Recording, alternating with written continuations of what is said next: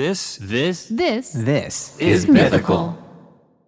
Ear Biscuits is supported by Live Nation. Live Nation presents Concert Week. From now through May 14th, get $25 tickets to over 5,000 summer shows. That's up to 75% off a summer full of your favorite artists like 21 Savage, Yeah. Alanis Morissette, Okay. Cage the Elephant, Why not? Janet Jackson, Meghan Trainor, Peso Pluma? Sean Paul, Sum 41, and many more for way less. Grab your tickets now through May 14th to see all of the artists you love all summer long for just $25 each. Visit livenation.com slash concert week to buy now. That's livenation.com slash concert week to buy now. Ear Biscuits is supported by AC Pro. It's blazing hot outside. You get into your car and turn on the AC to get cold air pumping, but it blows out hot air. The issue is commonly caused by low refrigerant due to leaks in the AC system. You want an easy all-in-one solution that will restore the cold air in no time. AC Pro recharge kits make restoring cold air easy for even those with zero DIY experience in less than 10 minutes. Save time and money versus going to a shop by picking up an AC Pro recharge kit today.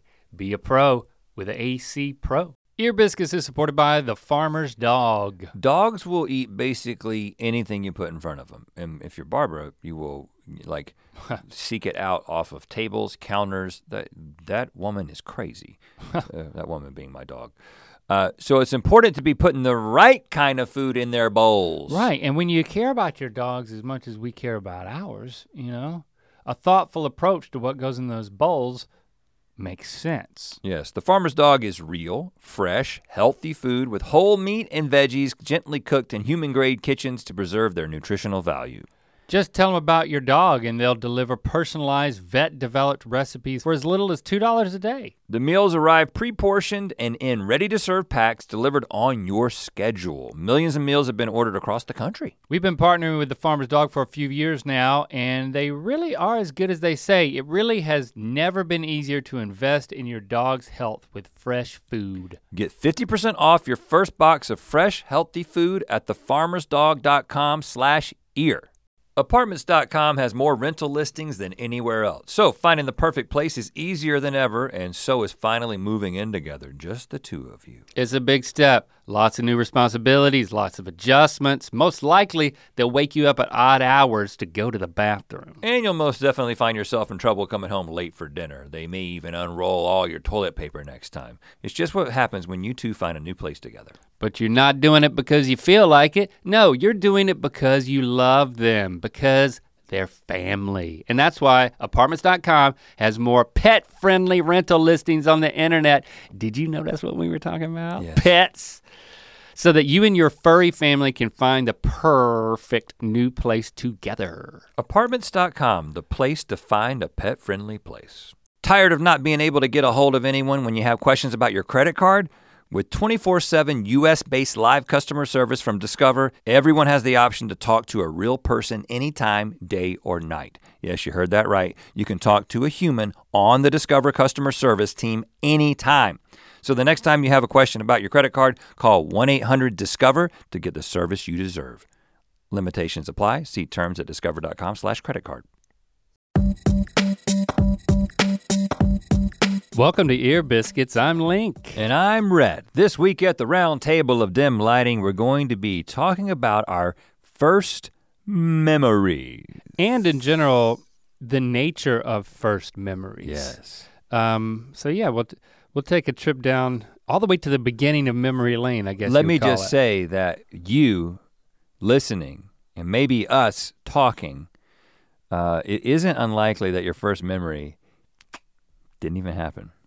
So if you don't want to be disappointed, I know I know my first memory happened. There's no doubt. Well, a lot of people think that. It's just because it's so real to me. um, and I've you know I had an interesting conversation um, with my kids about this that that led to a a practice Realization? Oh, a, practice. a practice that I think can be applied to any, well, any parent or mentor or so, if you have influence on a on a on a certain type of person. oh, that ju- sounds, I'll ju- I'll just leave it at that. sinis- Sinister. But I, you know, I we should acknowledge, and I want to acknowledge the the last four weeks and uh, our Lost Years series. Now, now, full disclosure, we're recording this just a few days before my episode, which is part four, comes out. So, um, as we're recording this, we don't really have the benefit of experiencing the response to my episode. So, I'm still anxiously awaiting Everybody that. hated it. But I do. That's your prediction. but I do think that. Um, uh, uh, but I mean, yours has been out. We've been processing that. We've been talking about it a Well, lot. and yeah, a lot lots of, of people- A lot of you using hashtag Ear Biscuits. I mean, I think that we've gotten. Uh, I think it's very safe to say that we've gotten more engagement and reaction um, to this series. That, so so far, even without your episode, your Yeah. episode's only going to help. Uh, just there's a conversation that's happening. There's lots of questions, thoughts that are being put out there, and we have every intention to continue the conversation. So I think that you know us talking about our spiritual background and where we're at now and we this is now a part of ear biscuits in general and so we're going to return to that conversation so that it's not just this hey we talked about it and we're never talking about it again so we're going to we'll use your questions and comments kind of as a springboard to get us back into that conversation but that won't be the end of it either and we can't i don't know exactly when we're going to do that uh, it won't It- necessarily be next week but Yeah, I'll say it's it'll be sooner versus later. I do, you know we do want to continue that conversation while so many of you are. We, we just have to process my episode and then you know gather up everything that you've you've said using hashtag Ear Biscuits, which we've been doing. So you, there's still time for you to um, submit questions or your responses, and it, it's kind of a new experience to have this level of a conversation going on around the show. I mean, the fact that I, I think the first reason that we did it is was for ourselves, and even even without my episode not being out yet, I, I can honestly say that it, was it crossed a big threshold in me even just recording it, and I know so it was very meaningful to just for us to put this out there for ourselves and just to know that it that it resonates with with so many people and um or it conflicts with some people even you know and it creates that that dialogue and a conversation uh i just think we're honored to have a, a community of listeners that um, are the vast majority is it's it's cordial it's it's there's a it's loving it's positive. And I will say, yeah, I, I definitely, and I and I tweeted that out as a result of the, just the initial reaction that I got to my story. Um, the vast majority of people, regardless of where they're at, you know, spiritually, whether that's, you know, more similar to uh, what we used to be or more similar to what we are now, everyone has been, um, mostly everyone has been like really. Uh, civil in, in the Civil least, and respectful even kind and kind and understanding. Uh, and I think that that is, again, we didn't talk about this to create some sort of division. I understand that anytime you talk about religion or politics, you're just stepping right into it, especially just sort of the climate of our country right now. You're asking people to fight. And thankfully, that really hasn't happened. It happened a little bit, but we just want to say that this is not about creating an us versus them, an in group and an out group kind of thing. We we just want to have a dialogue. We're just we're trying to just have an honest dialogue. Um, and and thank you for being a part of that. But let's just remember, uh, keep it cordial, keep it curious, and uh, respectful respectful, and we'll keep the conversation going. I also thought it was cool that the number of conversations that we're having with like our our friends from college. You know, we're we're Yeah. now having an ongoing conversation with them about all this because I mean they shared so many of those experiences with us, and like if you listen to our conversation about uh, digital relationships or con- conducting friendships over text, uh, that was instrumental in us reconnecting with those friends, and now it's it's a really rewarding conversation that we're having with them o- over this topic. And there's people Yeah. coming out of the woodwork who we haven't heard from in years, who are saying that they're listening. It turns out being on the Tonight Show do, that doesn't do it. It's just talking about your background. That's what gets all, all the. That's where you get all the phone calls and texts. and you know what? There's also a number of people who I think their introduction to us has been this series. So well, there's people that's just are, based on simply looking at the numbers. I mean, yeah, there's people who are listening. I guess right now yeah. that weren't listening five episodes ago. So welcome, welcome to Ear Biscuits. Uh, if if you if the your first introduction to this podcast or us was the series, we just want to say welcome, welcome to the herd of mythical beasts. That's what we call ourselves. Yeah, we invite you to stick around and uh, listen to this podcast every week. Or if you want to watch it, you can watch it on YouTube the following, what is it, Saturday? Sunday. Um, and we'll, we'll, well so let's talk a little bit about what the what the podcast is. I mean, I think it's also just a moment to kind of recognize for all of you who've been listening for a long period of time. I think you've seen an evolution in this in this show from, you know, talking to interviewing YouTubers years ago to uh, doing just a bunch of miscellaneous stuff to kind of settling into this place where it's just two guys who grew up together, who now work together, who are still best friends, just doing life together and processing it and talking about it. Sometimes it's personal, and I think that's how we got to telling our stories is that we had told you so many things about our past and our experience and the way that we see things, and we had never gotten into that specific sort of giant part of who we were. So it just sort of, there was just a lot of critical mass building towards this. Hey, let's just let you guys in on this part of ourselves. It, but it's really because of the nature of the show. Eh, that's what it's become. It's become a very personal sort of processing. Yeah, I mean, it, it's a big part of us conducting our friendship, you know, and Yeah. also like w- just reporting and processing everything that's going on in our lives. So, is this podcast just going to be about our spiritual perspectives moving forward? No, but it is. I think now that we've, you know, we've unearthed it, that it it it'll much more readily be a part of the conversation on any given week. Which I we were starting to feel that tension that there were certain things that we, we could we could speak about, but that we weren't quite there yet. So um, I do think it the Lost Year series will impacts the the overall complexion and the I won't say the tone, but like this the subject matters of of what we're going to talk about. Um, but hey, basically, we're just here to hang out with each other and to hang out with you. So um, keep doing it and uh, keep coming by. We'll we'll still be here. Sounds like the end of the podcast. Is that it? All right. Uh, See you next week. nope, nope, nope, nope, nope, nope, nope, nope. we haven't even done anything yet.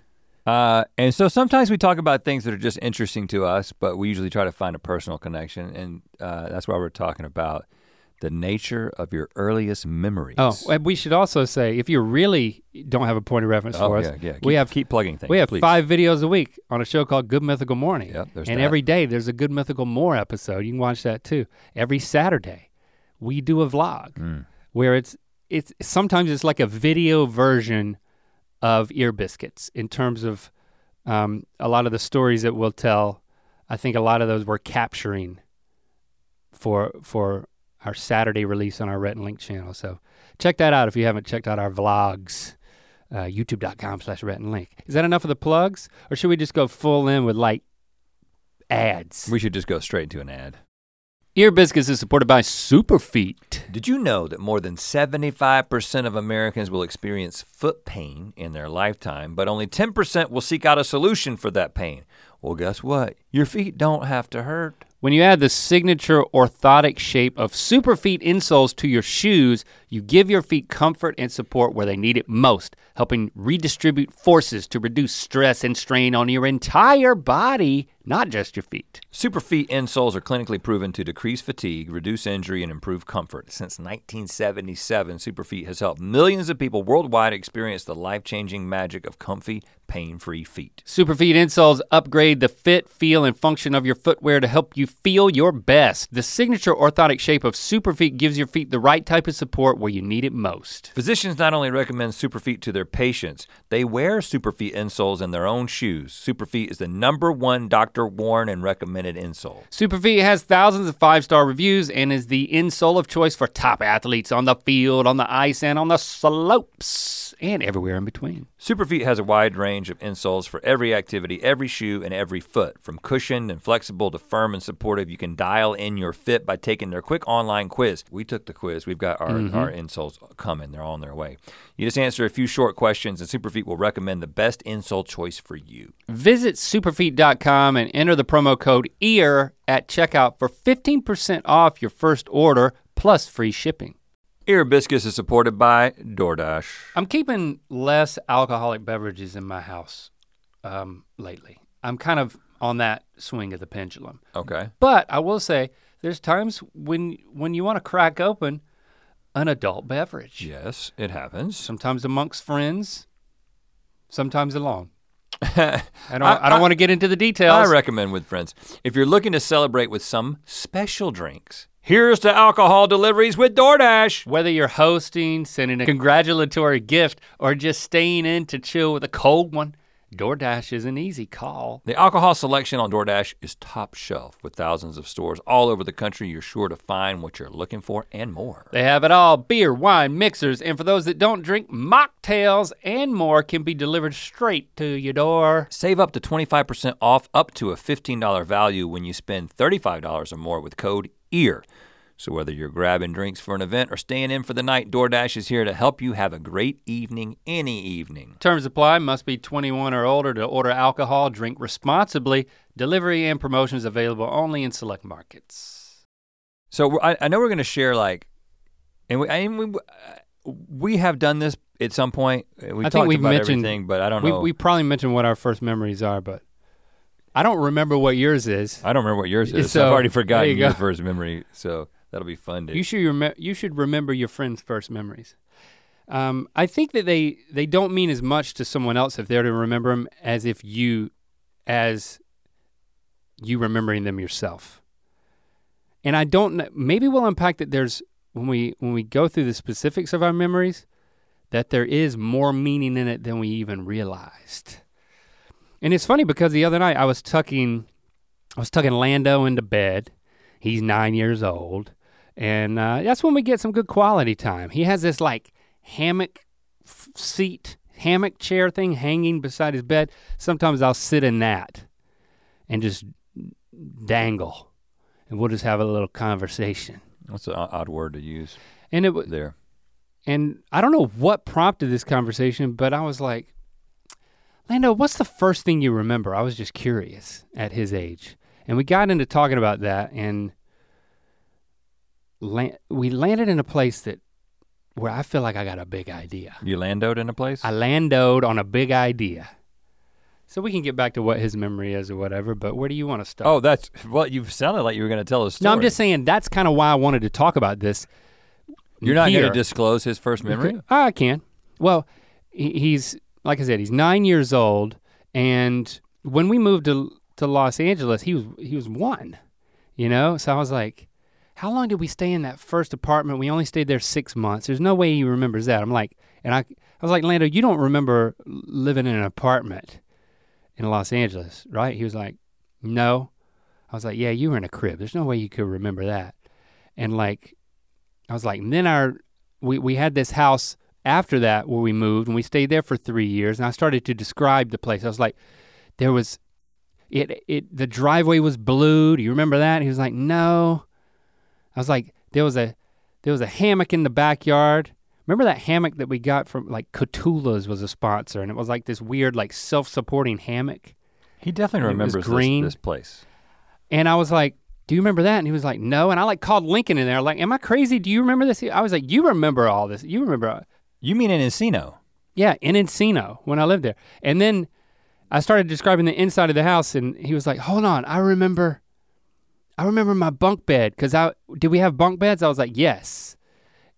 And he was like, "And I was on the bottom cuz I remember I would have to uh, reach up and grab and hang stuff from the slats, but I, I had to force my hand in there because Lincoln was laying on the mattress. And I was like, there you go. Do you remember our por- purple couches? He's like, no, That's, yeah, he's not gonna remember that. not going to remember that. I was like, and then Lincoln came in there and he was like, do you remember that neighbor who you'd go over to his house and play? And he had a, he had a dog who was deaf. And Lando was like, yeah, I would call him all the time. And he would never respond cuz he I was like, deaf. Yeah, he couldn't hear. And it was like, and he had a rabbit. And when they would go out of town, he was like, yeah, we'd go over there and we feed the rabbit. And they had a trampoline. And that, it, that is what we determined is his first memory. A rabbit on a trampoline? A deaf dog, a rabbit, and a trampoline. Oh, Three totally separate sounds like an. Adult Swim show. Yeah, yeah. yeah, if you combine those three things, you're in for a, a good time. Uh, well, it's interesting that the way that you got him to remember that because that's kind of that's one of the in one of the articles that I read um, from PsychCentral.com um, entitled "What's Your Earliest Memory?" from August 2018 by Janice Wood. She's got a Good old great Janice. last name. Um, so there were these guys at Emory University Would you like to remember your first memory? researchers at Emory University. So I'm just going to quote some of this. Few adults can remember anything that happened to them before the age of three. Now, a new study has documented that it's about age seven when our earliest memories begin to fade, a phenomenon known as childhood amnesia. So you don't rem- now. so everything up until everything from four years old to seven years old you remember, and then after seven you start to lose stuff. I would say three to Okay. seven, because in this other article, and and this is I, this is very pertinent because so many people think that they remember things. Interestingly, my first memory comes from age three, That's early. uh, which is they say that's about the earliest that you can do it. Let me see what what does it say? Okay, um, about four out of every ten people have fabricated their first memory, according to researchers. This is another article at BBC, the BBC.com called uh, "Can You Trust Your Earliest Childhood Memories?" Um, but basically, okay. Um, they examined the first memories of 6,641 people, and the scientists found that 2,487 of the memories shared, uh, such as sitting in a prom. I don't know, I'm not familiar with English terms. Sitting in a prom? Yeah, but P R A M, Oh, a pram? p- pram. So like it's like, like some kind of like I don't know what that. some vehicle or something. Is Pram is, I think it's like a large, um, like little carriage to put a child in. Oh, okay, like oh, a you carriage. talking about a bassinet or like a, A, s- it- a yeah, stroller? Yeah, okay, yeah, yeah. Yeah. So 2,487 memories, uh, which is almost half, were from before the participants had reached the age two, age of two, with 14% of participants claiming to remember an event before their first birthday, and some even before their own birth. Oh gosh. but people- the, f- the fact people is, go, people people trying to be overachievers. It's like you saying your first memories when you're three because you know that scientifically the earliest you can, so you're trying to achieve. These people don't know the science and they're lying too. it basically just says that your brain is not capable, it doesn't have the structures that it needs to Yeah. form the kinds of things that you would carry on. And you may be like, well, I was special and I remember being, there are people who think they remember being in their mother's womb or they think they remember their own birth. And then a lot of people think, in fact, Freud taught this, that you do have all those old memories, but you've suppressed them. Listen, Freud, he all he did was grasp at straws and make stuff up, man. Uh, but there's a good, I by the way, I know nothing about him except uh, I he makes stuff up. okay, here you go. So young children tend to forget events more rapidly. da, da, da, Now. I will say newborns do have memories of being in the womb. They will respond um, they will respond to things on the outside based on what they heard on the inside. Like somehow science does say No, no, that, I'm not saying, but but you don't But then have they- the ability to, to re- retain, retain those those memories, and bring Right. them into adulthood. She says, uh, this this one researcher says, memories are like orzo, which is a pasta, uh, referring to the rice grain sized pasta. Little bits and pieces of neural encoding. Young children's brains are like colanders with large holes trying to retain these little pieces of memory.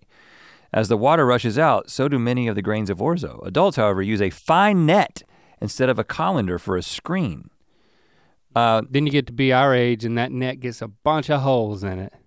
So basically, oh, so but the childhood amnesia thing is this the idea that you've got these memories that you remember from about age three, and then once you turn seven, on average, you begin to lose those memories unless you've got some mechanisms to continue to remember them. Right? Yeah. And a lot of times that can be a picture or a video. Yeah, I think a lot of people are just they're first they're remembering something they projected on a picture that they've looked at in a photo album for years afterward. Well, well yeah, because a lot of times you're constructing the and if memory. you got a photo from inside of a womb, I've got lots of those. You are a I've got freak. a whole folder. You're a freak. It's just called Don't I don't want to know what it's called. I don't oh right. Is that what it's called? no. When you get w- w- No, not that- sonograph. What do you get when you go to the sonogram. Yeah, that's not what I've I'm tried to talking about. remember all. I've tried to I'm talking about as if a baby took a Polaroid from the inside. That's what they're doing now. Y- you pass in a Polaroid. It's not. and then the baby yeah. takes a picture. Yeah, exactly. Well, that's not what happens. And I don't even know how we got on this. I- It's not very pertinent because it's People use people will see a Not true. picture from a point in their past, and then they will construct a memory around it. That's what happens a lot of times. There's all kinds of ways to implant false memories, but I don't want to go too much more into it because I want to talk about what Yeah, our memories are. But essentially, if you think you remember something before the age of three, you probably don't. If you if you think you remember it before the age of two, like when you were like one or younger, you definitely don't remember it, and you You- need to come up with a new memory. And you know what? We still accept you. You know what? You don't have to you don't have to remember stuff from way back then for us to love you. I love you. I I, I love you if you don't remember anything. You know? Dang. What's your first memory? I was three. Um, it was Halloween, which means I had just turned three, which is pretty unusual. But you know, I'm one of, I'm one of those guys. Maybe you had just turned 4. No, because it was in Georgia. Okay? I have to talk to my mom. Maybe I turned, but it was in Georgia, and I think I turned four in in California when we moved to Thousand Oaks. Maybe I just turned four, but I think I just turned three. But this is my earliest memory. Uh, Halloween, I had decided to be Big Bird for reasons that should be obvious. I'm big. I like birds. Do you remember being hypersensitive to being the tallest kid at that age? Of course, that, that might have been your first memory. So, I don't. like ev- in kindergarten. No, I've never I've never had a sense of being like a real a real sense of being that much bigger and taller than people until people keep telling me that I am, right? So I don't think I was very self-conscious about it. Even though you look at the pictures and you're like, how did they why did they let this 8th grader into this preschool class?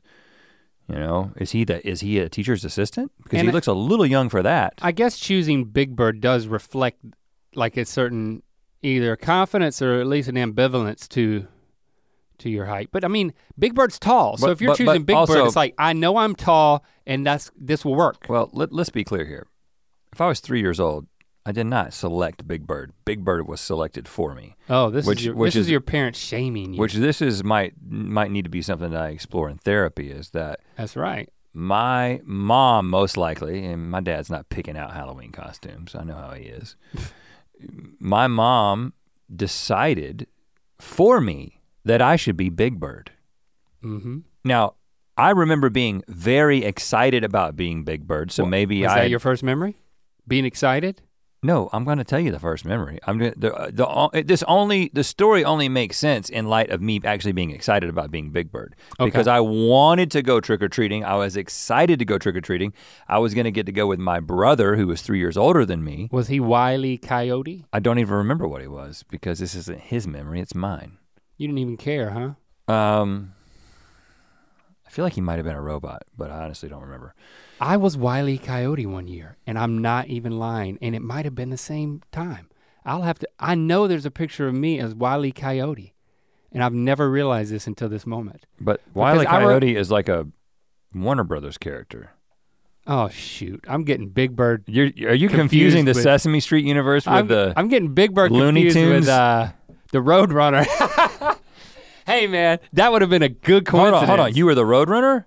I was Wiley Coyote. Oh, so uh, okay. And, And that- you if were I was Big- the Roadrunner, I would have if made you- yeah, right. yeah, yeah, right. But I wasn't. I was Big Bird. I screwed it up, man. I thought that would have been serendipity. Back to your story. And uh, of course, this was 1980, probably, which meant that my costume consisted of like a v- like of some sort of vinyl. You know what I mean? Plastic. It was very plastic. And if you recall, It's like a plastic tarp with a hole that your head goes through, If- and then a mask. if you recall your memory of Big Bird, you might not remember his legs. You remember the color of his legs? Orange legs with pink rings. Yeah, I would just I would have just said it was orange and pink striped legs, like horizontal stripes that go up the leg, pink and orange, yeah. And uh, that's what I remember. I'm not going to bring up a picture of Big Bird to, because I want this to be a pristine thing in my in my mind. Okay. And literally the first step out the door, I tripped on something, fell down and fell on my knee and ripped a hole in the vinyl and also kind of skint my knee up. And at Uh-huh. that point it was that I'm embarrassed because my whole my costume has a hole in it. Yeah, I think you knew if people looked at your knee, they would know there's a human. They're like, there. that's not Big Bird. I can see a human knee under there. Yeah. And so the whole plan had fallen apart. And uh, I just stayed in what I remember. Again, this I don't know what part is constructed and what part actually happened. I remember staying inside, and they had to like bring. I, you know, like my brother would bring me some of his candy. Like I had to use some of his candy because I didn't actually go outside. So you just stayed. You stayed back with your dad, probably. Your mom took your brother out. don't remember those details. I, I, No, I just told I- you everything that I remember. Okay, so that's your first memory. There's a little trauma there. Maybe a lot of trauma. Seems like a lot. I'd be interested in what your parents say about this. When I when I was walking across the parking lot this morning, you were sitting in your car on the phone. I thought you. I thought I heard your mom's voice. You did. I You were talking to your mom in the car. You should have asked her about this. uh, I didn't. She's not gonna remember. You talking about something else? What else is there to talk about? My dad called me last night. This is a side note, and I I mailed him. I finally I mailed him Lost Causes of Bleak Creek, finally, and I also gave him one of our records. You know, Mythical Society when we covered Merle, and it it comes. You know, it comes with that sticker in it that says Mythical Recording. And my dad Right. was talking about the record, and he said he liked the album cover and all that stuff, and how if you turn it over, it's the reverse. And um, and then he said, and now, you know that little thing that says um, uh, mythical recording on it. If if I were to, if I were to peel that off, would that would I be would that s- stick on something or would that mess it up? And I was like, Yeah, it's fine, Dad. It's it's a sticker. It is a sticker. I think that's the word you're looking for. He's like, well, I, okay, I knew what a sticker was. I just didn't know if, if this was a sticker. It sounds like you had a much more interesting conversation than I did with my mom. We didn't talk about stickers at all. well, so do you want to hear my first memory and then we'll analyze both of them? Okay. Um, my first memory was let's see before I went to preschool. So I went to preschool when I was like six, and then or five. No, I went to kindergarten when I was six. Preschool when I was like five. So from the age of like two to four, I stayed at Redder's house. Uh, Loretta, you met her. She's my first babysitter. Um, she only kept me and my first best friend Brad that I talk about in the book of mythicality. And so my first memories are are at her house where I would spend the day. Um, I remember one day we would always stay at her house. We would rarely leave, um, and maybe that's why I remember this because it was very unusual. Because we did leave. We went to a friend of hers house, and it was it it was maybe a mile or two away, still away in the country, and there was this. She, we we were playing in the backyard, and there were some other kids there. I, re- I remember being very afraid of other kids, like even in preschool. I don't know. I liked the people that I knew, man. And um, but I What, was what were you afraid of? I don't know. What was going to happen? I don't know, just the peopleness of them. Hmm. I I, re- I don't know. I haven't gotten into that. But I do remember I was in the backyard and I was on this swing set thing, and you know they got like normal swings, but and they're like metal swings, but you've got this certain type of swing that um, it's got two benches that face each other, and then so and as it swings, it kind of stays parallel. You know what I'm talking about? Like a very old timey type swing, but it's two people facing each other on this thing. You never been on one of those? Uh, and you we stay. probably too tall. you stay in the same the same height. You stay um, parallel to the ground, but you move up and down because it, it's kind of like um, a rowboat kind of vibe. I don't know. It's kind of there, there's two. I think you're making this up. There's I think two, even the swing there's is two a fabrication. bars. There's two bars that come down, one in front of one person and one in front of the, one beside the other person. Oh, it's not on a chain. Yeah, no, it's on bars, and it, it's they're fixed, and you're facing the other person. Okay. I, I was on it by myself, and I was holding on to the bars, and I remember Facing no one. it like, I'm pretty sure it pinched, or the way I would have said it at the time was, it pinched me. It pinched my hand and cut it, and there was blood, and my recollection is it was, there was a lot of blood. And I remember running into this this stranger's house and trying to find Redder, and um, Well, first of all, before you continue, I will say that they don't make jungle gym equipment like they used to. oh no, I, I actually believe everything is so safe now. I think that there should be a like a way that a kid could come away from a piece of equipment bleeding, just as a life lesson. maybe one one less ear. Yeah, I mean, I think that every piece of playground equipment that is manufactured now should have like one really unnecessarily sharp point Yeah, like a jagged edge. so that at least once a year one kid really gets snagged on that thing. And then the custodian should come out with a paintbrush of tetanus and just kind of like brush it on. Well, tetanus is probably overkill, but I think you got to have some blood and some scars. What else are you to remember as we're demonstrating here? So I run into Redder, and I I love I love this woman. Um, she's she's very short. I I think I'm I, I bond with people who are of extreme heights. My wife's pretty tall for her height. For her height. For her age. I don't know what I was gonna say. You're pretty tall for your height, baby. For her sex. Okay. you could say pretty tall for a woman. Okay, yeah, yeah, she's a woman. Um, that's beside the point. Uh, Loretta's It's very like short. funny. Sometimes She's like four. sometimes the way she's out like four ten. is a lot easier than you make it. Loretta's like four ten. She was like the most approachable person to a kid, and she made me feel better.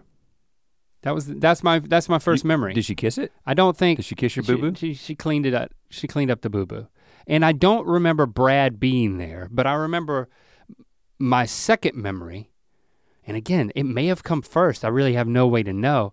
Was the one I tell in the book of mythicality, and that's I go into the bathroom right after he came out of the bathroom, and he forgot to flush, and there was a turd in there that was bright orange, Yeah. and I will never forget that Cheeto colored turd.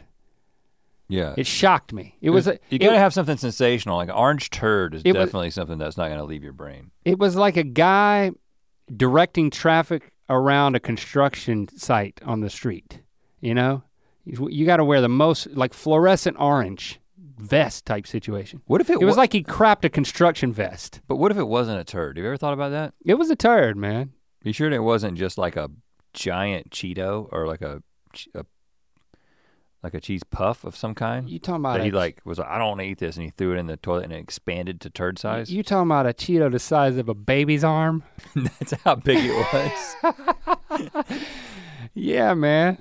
I'll never forget it. So one of those two are my first memory and they're equally traumatic. And I think that's the right that that's the that's the common denominator here between our two stories. Right, and I don't have any other memories from Georgia, which is where I spent my first three years.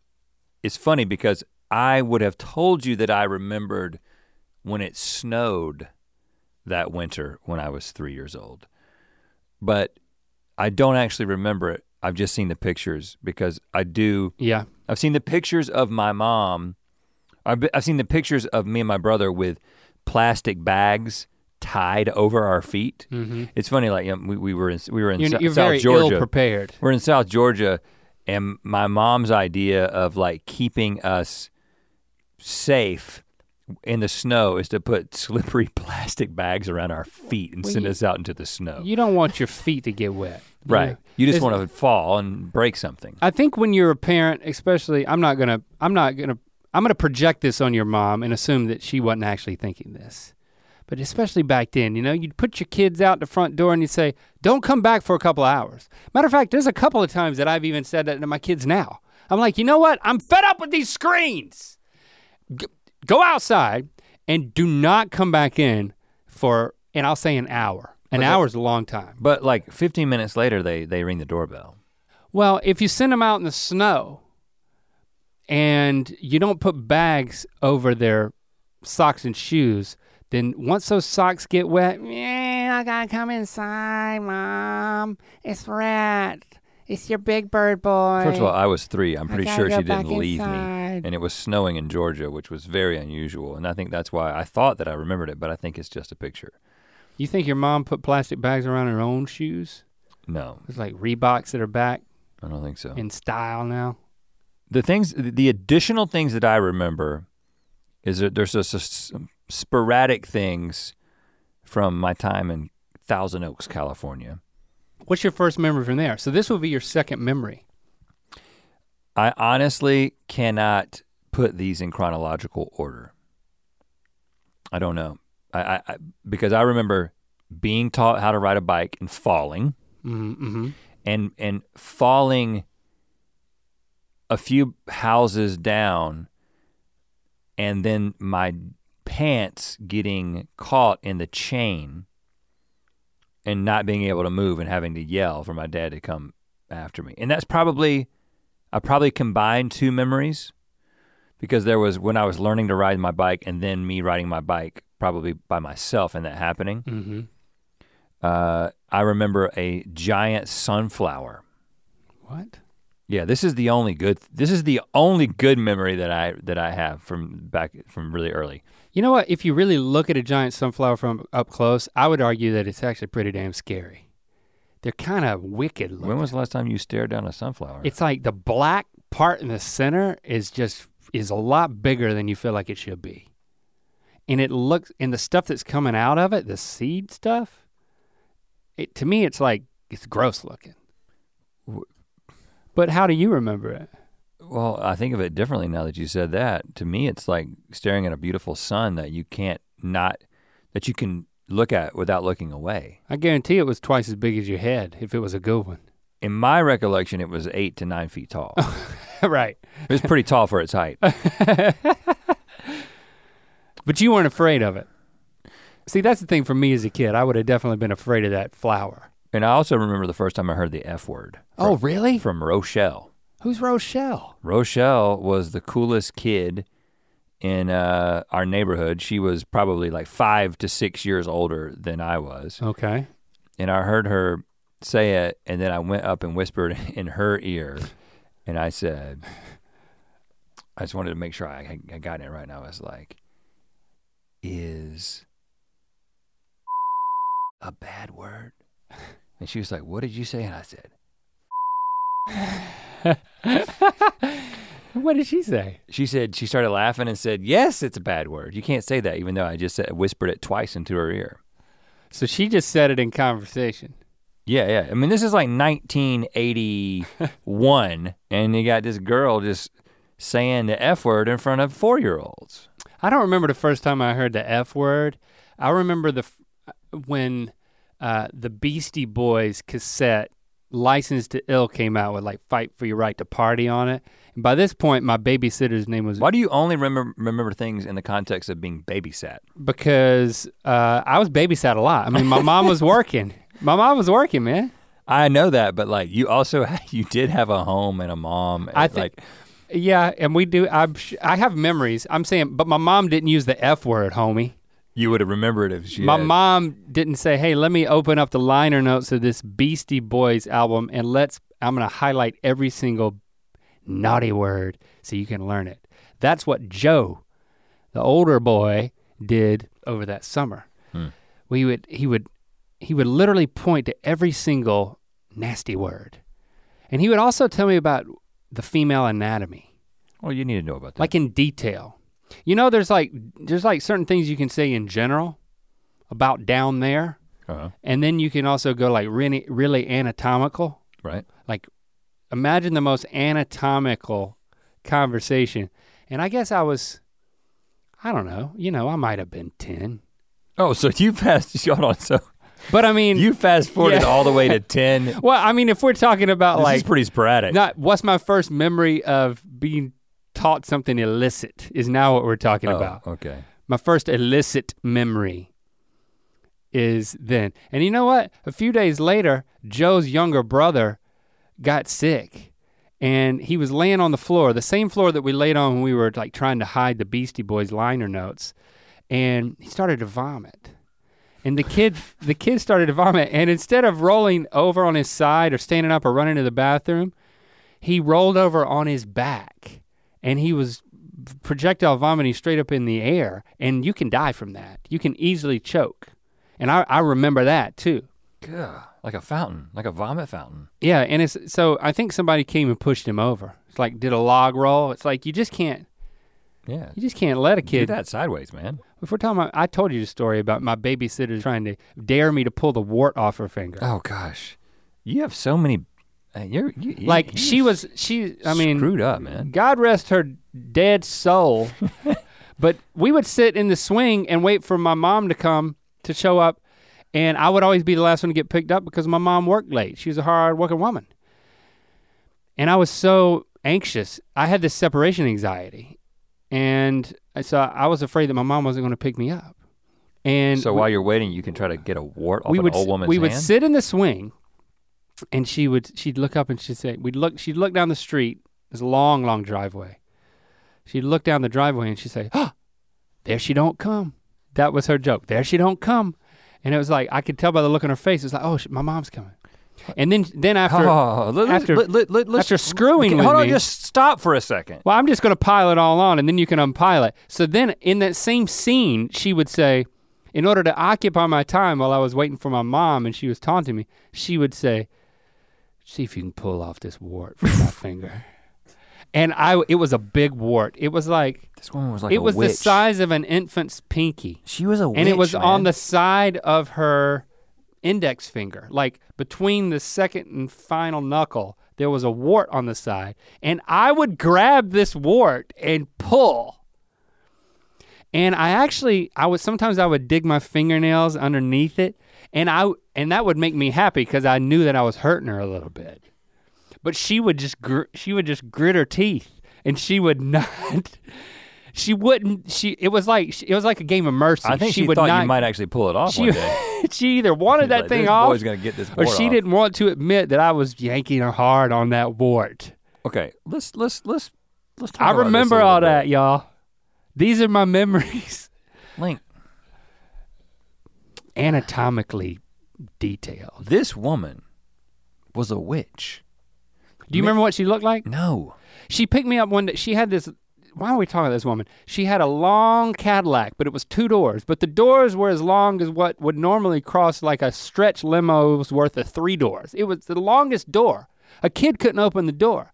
A, a teacher had to come when she pulled up, open the door for me and let me get in the back seat. And then she had the window rolled down. I remember I put my hand out the window one day and I was sitting behind her as she was driving and she's leaving Buies Creek Elementary School, and she starts rolling up the window. And I tried to take my hand out, but the window rolled up so quickly that my hand got stuck. And I was like, "Oh my, my hand's in the window. My hand's stuck." And she rolled it down a little bit, and as I was about to pull it out, she rolled it up again. She she kept my hand in the window, dude, as just to, just to screw with me. She was demented. Hold on, but why do but why do you have you don't have fond memories of her? You have You have horrific memories of her. I don't understand Now, why this that not, hasn't This is not registered. Redder. I loved Redder. I still love Redder. She's still alive and she's a beautiful four foot ten inch woman. and I'm not I'm not exaggerating. With That's no- how tall she is. with no warts on her hand. no warts. Beautiful small hands. Because- Big hair though. Because when I she had the hair of a giant. when I think about those days, again, my first memory was traumatic, but like when I think about I bottled all that shit up too, man. I never once told my mom about any of that. yeah, that's a problem. Yeah. like four, five, six, I remember there was a guy in our neighborhood who had a pit bull who would pull him at very high speeds while he was on a skateboard barefooted. What? That's Cali. That's Cali. Yeah, but that's the kind of th- I mean, I've got good did he have a memories. wart? You got I remember when the Santa Ana winds would come and my brother and I would put on giant jackets and go and hold them open and lean completely into the wind so it would hold us up. Like, I'm not saying I didn't have bad memories, but there were no women with warts that, that were trying to get me to pull them off, and there was no evil woman trying to get my hand stuck in the window or getting my hand stuck in the the uh, the swing. I mean, No, do you remember anything no- good? nobody made me get my hand caught in the swing, okay? Do you have any But the other two things that happened were both the same woman. So at least they were the same woman. I mean, if those are two different women, that would suck. I did have another babysitter who would say, go outside. She'd make me go outside for the hour that she was watching The Bold and the Beautiful or whatever soap opera she was into. And I hated it because it was just like I would sit on the steps waiting for her show to be over so I could go back inside. That's not babysitting. Yeah, it's horrible. And you didn't think, I, I think I need to tell my mom. I don't. I, I think I did complain about that woman, and then I stopped. We stopped. I stopped going No, there. good for you. Stop going there. How do we get on this? So, um, yeah, I mean, clearly the Trump. I, I have good memories too. I have good memories from my childhood. Name one. I remember the wart didn't come off. um, yeah, I don't. I don't. I. I could probably come up with some good memories, but what's the fun in that? Well, okay. Kind of getting back to what you talked about with uh, Lando. Yes. Uh, in this same article from Psych Central, this is pretty interesting. So, uh, okay, research is showing that infants do not have the sophisticated neural architecture needed to form and hold on to more complex forms of memory. Uh, okay, for their experiment, the researchers recorded 83 children at the age of three, while their mothers or fathers asked them about events that they had experienced in recent months, Okay. such as a trip to the zoo or a birthday party. Bauer explained that parents were asked to speak as they normally would to their children, prompting them with questions such as, Remember when we went to Chuck E. Cheese's for your birthday party? You had pizza, didn't you? The child might then recount details of the birthday party or divert the conversation to another event, such as a visit to the zoo. The researchers noted that some mothers might keep asking about pizza, while other mothers would ask about the trip to the zoo. Parents who followed a child's lead in these conversations tended to elicit richer memories from their three year olds, according to Bauer. This approach also related to the children having a better memory of the event at a later age. Okay. And then, and in this study, because I read about this too, years later, they went back and asked them about those same memories to see what was retained and what wasn't. Yeah, because it says while the children between the ages of five and seven could recall 63 to 72 percent of the events, the children who were eight and nine years old remembered only about 35 percent of the events. The researchers reported. So if you've got kids, Yes, this is what I'm getting at. If now you got- first of all, I'm just going to go ahead and there's an you, opportunity here. the youngest child between the two of us is nine. right. So you've already missed the window. Well, here's what you I should have been doing this at five and seven, and so only if you've got kids who are younger than seven years old, listen up because I think we've we've got a technique for you. Yeah, this is exactly what I what occurred to me when I just happened to be talking to Lando about this. I was like, dude, and I didn't know about the seven and nine, but I was like, okay, you're nine years old. You're so much closer to all of these memories than I am to my memories, or even the older kids are to theirs. I'm, I can help you remember more details. We can sit here, we can talk about the details of that house in Encino, riding the scooter all the way around it, getting in that hammock. He started to remember stuff about the rabbit and like all the stuff in that kid's house when we, we go feed the rabbit. I was like, you know what? Now that's your first memory. It doesn't involve a wart, it doesn't involve bleeding.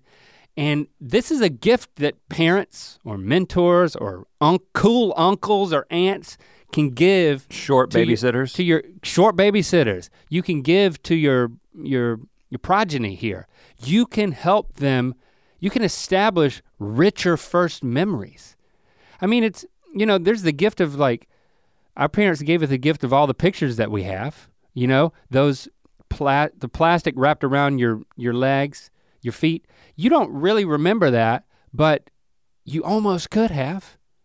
And if if you would have talked about it at age seven and then kept talking about it, you, when, we've talked about how Well, the act of remembering creates the memory again and makes it more memorable, well, it rewrites it as well. rewrites it. So, hey, But- it- but this is this is another weighty thing that you might interpret as pressure. That's what I would do as a parent to say, Well. you can instill But I think the memories into technique- your kids. I think the technique. Um, well, I, I think you're taking it a little too far, but uh, this is sensational. I, no, what I'm saying is that you got to use this technique though. When you and I think it sounds like you did this, whether it was intentional or not. It was just two years too late. When Lando started talking about his memory, you when they bring up something like the rabbit, well, follow the rabbit, like literally follow the rabbit and ask them questions about the rabbit. That le- like let Yeah. them lead it, and they'll kind of be they'll be recalling it, and uh, It also kinda constructing it. a rich memory that then when they're 41 and 42 years old and they're talking about the good old days, they'll have they'll have less traumatic things to talk about than we had.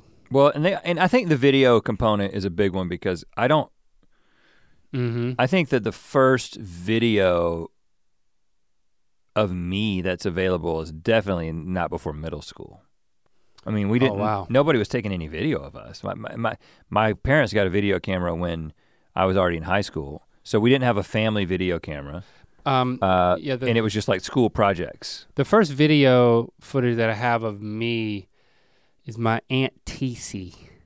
Uh, she was she was she was big into these camcorders, and she would always bring that to Christmas. And she would like she'd set up the tripod and she'd have it in the corner of the room, and then she'd come around and film everybody. So every Christmas, starting like yeah, when I was in like. You know, w- when you start getting those big shoulder mount cameras, I don't know what year that would be. I would have footage of Christmas at Nana and Papa's house, and I would take that camera and not tell her, and I would film stuff at Nana and Papa's house. I'd film like little videos, and I filmed this um, time travel v- movie that involved flushing the toilet and this filming the, it's like zooming in on the water, and then like voicing that over as like a time travel portal. And then I think that was pretty much the only scene. I remember that. Okay. Um, do you think you can get hold of this footage? Mm, I bet I bet she still has all of it, but it's just like all of us opening presents. You mean you mean me and filming a toilet? Well, that I think that was pretty much it. Don't you think that you should like digitize? If she has footage of you as a kid, like I think that you should get that digitized. You should talk to her about this. yeah. Those VHS tapes are not going to hold up forever. They've already degraded quite a bit, probably. I mean that's I mean it was definitely grade school. It wasn't it wasn't middle school. It might have been. Well, I, I I don't know if I told you this, but sixth grade, maybe. because you know I got that 360 degree camera, right? And um, so one of the things I started doing on like our vacations is at every city that we went to when we were in Scotland and England, you know, I would take a number of these pictures and I, I I put them up. I think I talked about it and I posted it.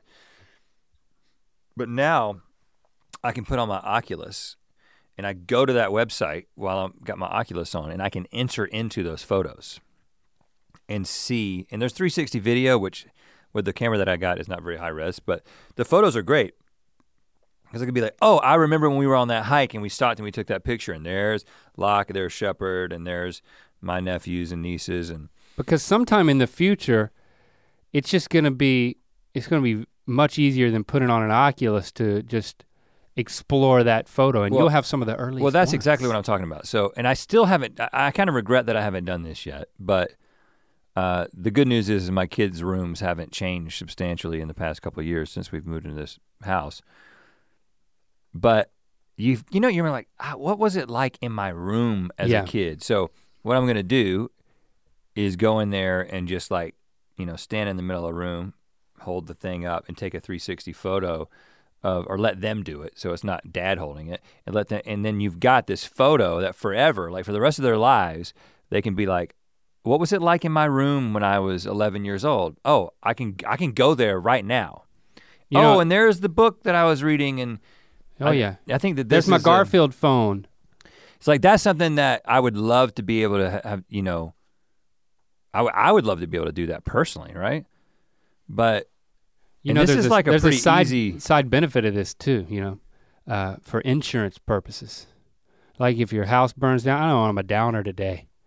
When your house burns down, you can, if you've uploaded those to the cloud, then you can just send them to the insurance company and say, I want all of this back. well, that's actually that was another that was actually my first idea when I got this camera. I was like, I need to take pictures of every room in the house so that I can actually show the insurance company in case of a fire. But then I was like, oh, but this also creates like a literal memory palace that my kids can go into. That's right. with the with these uh with an Oculus. So what are we concluding here? Your first memories, you you might have made them up, um, but if you have influence over a seven-year-old, they're at the perfect age to just to, to cultivate. Uh, what Rhett said, a, a, a verdant memory garden of first memories. That's the influence you can have over over the next generation. You can thank us for it. And you know what? When you're talking to seven year old, say, hey, you know what? You should listen to Ear Biscuits. That's where I learned this from. Uh, you, you might be into it. Um, It's our target audience, seven year olds. And I and you know what? I can just I can make a recommendation here based on uh, the camera that I have. Okay. Is this your is this your official rec in yeah, effect? this is my official rec. okay. It's got 348 ratings on Amazon, four stars. So I guess I, I it's been fine for me. Like I said, the It- uh, It looks like a USB drive with a lens on the end of it. this is the Is it that small? I don't know if is that Ricoh. How do you, R I C O H Rica Yeah, Ricoh. Theta Ricoh Theta SC 360 video and still camera. Comes in four colors. I have the white one. Jesse just got this for me at some point. How, how much is it? Uh, it is a, the white one's 180 bucks. Well, what's the cheapest color? The- no, for a 360 camera. Are the you you That's said the cheap. white one? The rest the rest of them are uh, 200. Everything else is 200, but the white one is cheaper. okay. Um, Because it shows dirt. And again, like I said, at least the last time that I, now that camera that we used on the, uh, Going back to Buies Creek Go- for the documentary. Jake, do you remember? You remember what kind of camera that was? That 360 camera that we used when we crossed the river? Because that one was much more pricey. That was more of a video camera first. This this feels more like flip phone. Is it 4K though? No, I mean, well, it's. uh Let's see what it says here. I don't know what the the video resolution is. It's like I said, this is basically for pictures. Like the pictures are adequate to like capture a memory. If you just want to, you don't, and you don't have to have any. You can actually then like upload them to a website and go into it and look at them or whatever. But, I'm. It was just a GoPro. It oh, it was a go- GoPro. It was the new 3, 360 GoPro, which is Oh. that thing for video cool is for video. awesome. But you don't have to go because that I'm was more surprised you can't just like get a phone that has backward and forward facing lenses. Just hold that thing up, and there's a program where you can just push a button. Well, there probably is. That probably is a thing that exists. Probably not quite as good as this though. Yeah, But thi- that- that's this what- one that's the is like future. pretty seamless. You know what? If you don't want to take Rhett's rec, just wait a little bit, and your phone will probably start doing it. well, I just think in the distant future, everybody is going to have like some sort of headwear, even if it's in your glasses, and it's going to be like little antenna goes up, and it's now you've got the 360, and, you, and you're like, I want to remember this moment. I want to remember everything about this. And I want to be able to enter into the physical space. I want the sights and the sounds of this situation, and you'll just be able to do that. Yeah. We should invent that. In the meantime, you can Let's buy call this. it Google Glasses. All right. We'll partner with Google. Okay. We're gonna br- we're gonna provide the glasses. Yeah, we're just going to provide the antenna with a camera on the end of it. Well, actually, we're not going to provide that at all. We're going to provide the idea. You just heard it, Google Glasses. If you like the idea of us having a, uh, antenna installed on your Google Glasses, I Glasses, do like hit it. Hit us up and we'll tell you all about it. It's an antenna with a camera on it. Or i if you want to hit us up in general, hashtag Ear Biscuits. Let us know. Join the conversation. What's your very first memory? I think this is something good. It's a good icebreaker conversation for your family, friends, loved ones. awkward conversations on a plane, uh, what what have you. Um, we're here for you, uh, and we'll be back next week. Like I said, um, we'll still be talking about the lost years in some capacity. Yeah, thanks for listening. Thanks for sharing this episode with a friend who you want to remember or you want them to remember their first memory. Tell them about our show. We are we are in your debt. Don't forget, remember to tell them about our show. We'll speak at you next week.